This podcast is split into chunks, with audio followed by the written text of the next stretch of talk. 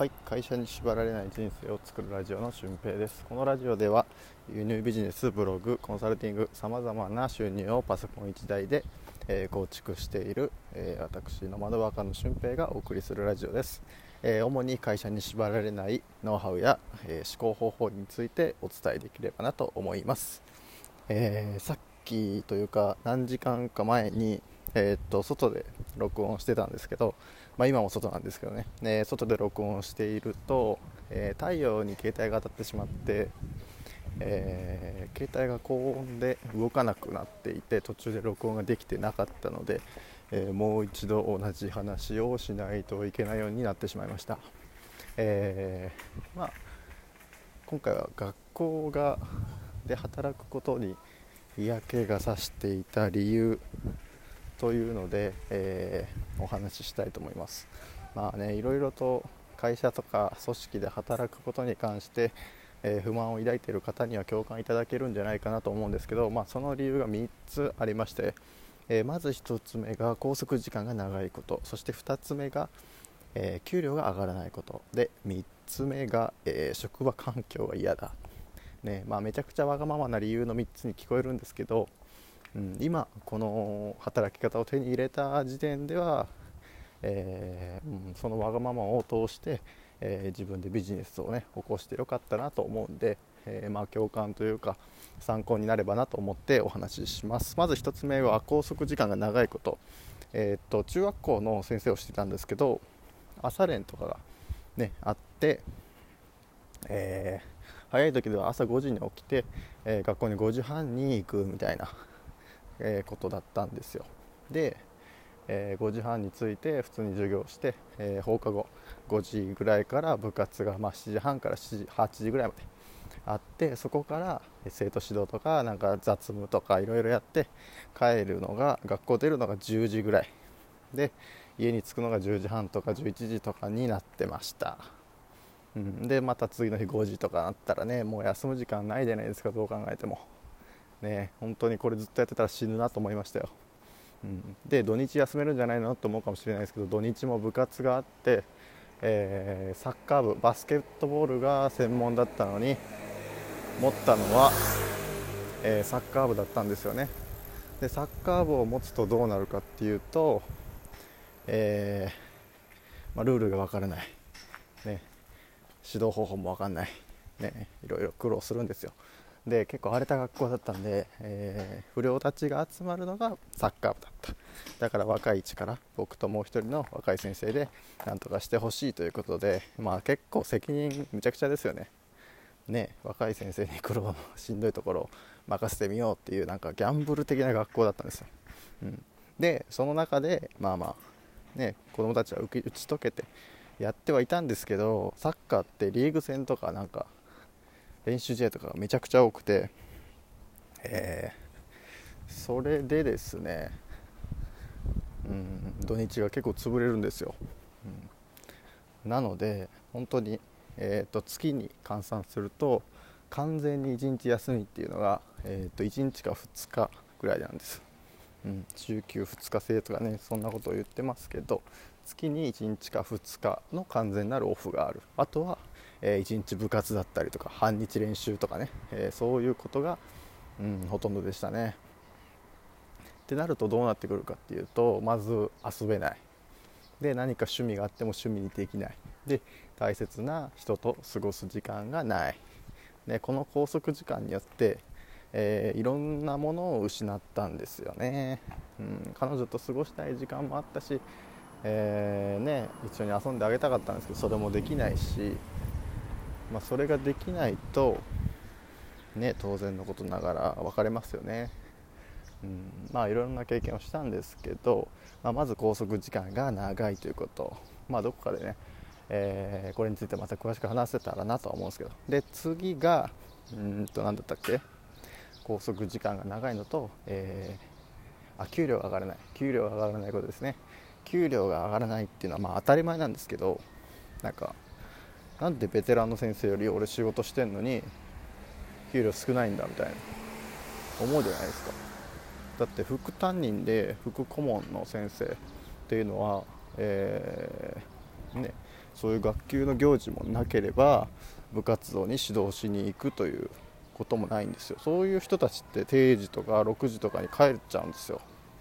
うん、でこういう人と給料同じっておかしくないですか？普通に考えて。ね。で土日も部活行かなくて休んでる先生もいるわけですよ。ね。これってマジで不公平ですよね。部活なんて4時間、えー、出動してワンコインとかのレベルなんですけど、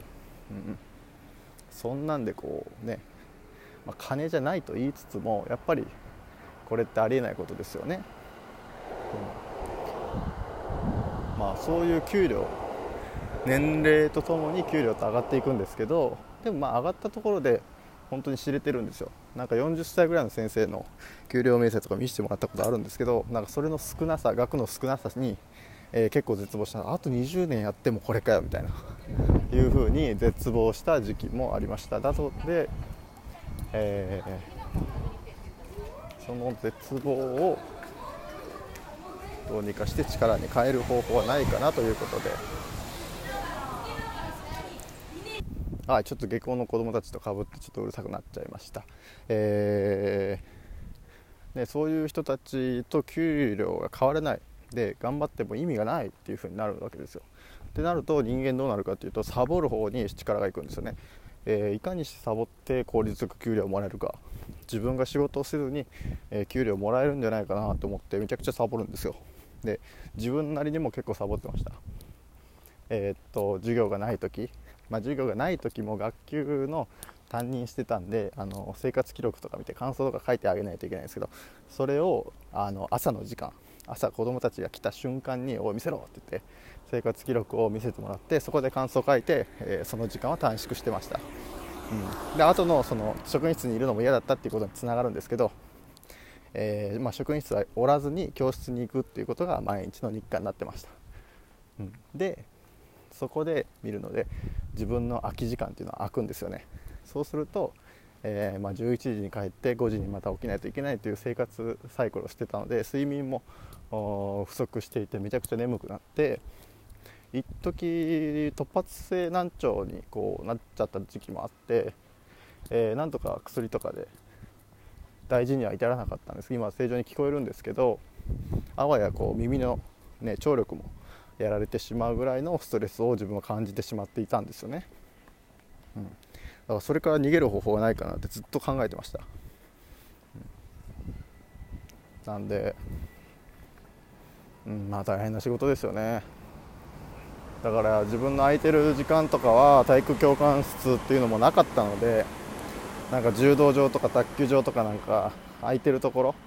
授業が行われてない場所に行ってもうぐっすり寝てましたマットの上で。うん、とかねいろいろやってたんですよ、うん、っていうぐらいその給料が上がらないことに対して給料が上がらなければ人間ってやっぱやることなくなっていくんだなって思いますね。今だったらやった分だけ自分に返ってくるんでめちゃくちゃ頑張るじゃないですか、うん、でもそうじゃなくて、えー、給料がどんどんどんどん上がっていくわけじゃない環境に対しては人間やる気もなくなって、えー、いかにして効率よくお金をもらうかなっていう風な考えになっていくんですよね。うん、ということが2つ目の理由給料が上がらないということです。で3つ目が、えー、シンプルに職場環境が嫌だったというかその職員室の雰囲気が嫌いだったんですよ。うん、でどういう雰囲気が嫌かっていうと、うん、まあこれ説明するとめちゃくちゃ長くなるんでえー、また別の回でねまとめてやりたいと思うんですけどなんかもう同じことしかみんな言わないんですよ。なんか 1, 1年の行事って大体サイクル的に決まるじゃないですか。でその体内時計みたいなのがあのベテランの先生にはくっついていて、えー、秋になるとこれとかね夏休みになるとこれみたいななんかいうテーマソングみたいなが決まってくるんですよ、うん、でそれを聞くのがもう飽きてしまったとか。なんか愛想笑いしてそれを過ごすのが飽きてしまったというかね、うん、面白くねえなみたいな。言ってること変わんねえなみたいな。1年後も2年後も3年後も言ってること変わんねえなみたいな。成長していないのかなってこう思うことがあるんですよね、うん、で実際先生を辞めて自分のビジネスを持ってからもあの友達は先生をしていたので、えー、友達からうちの学校にスクールサポーターに来ないかというスクールサポーターっていうのはまあ、教師のバイトみたいな感じですね、うん、本来年寄りのおじちゃんとかおばちゃんとかが、あの定年後に子供たちの面倒を見るぐらいの感じで来るんですけど、うん、自分の場合ちょっと特例で友達という権力を使って、えー、スクールサポーターやってみないかという風な感じで見に行かせていただきました、ね、実際友達と働けるんだったらもう最高じゃないですか。友達と俺自分とあの一緒の教室という箱の中でなんか、ね、2人で授業する感覚があるんならもうなんか遊びみたいな感じで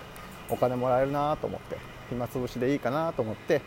行ったんですけど行った先で友達がいつもの友達の姿をしていなかったんですよ。もう真面目腐ったような、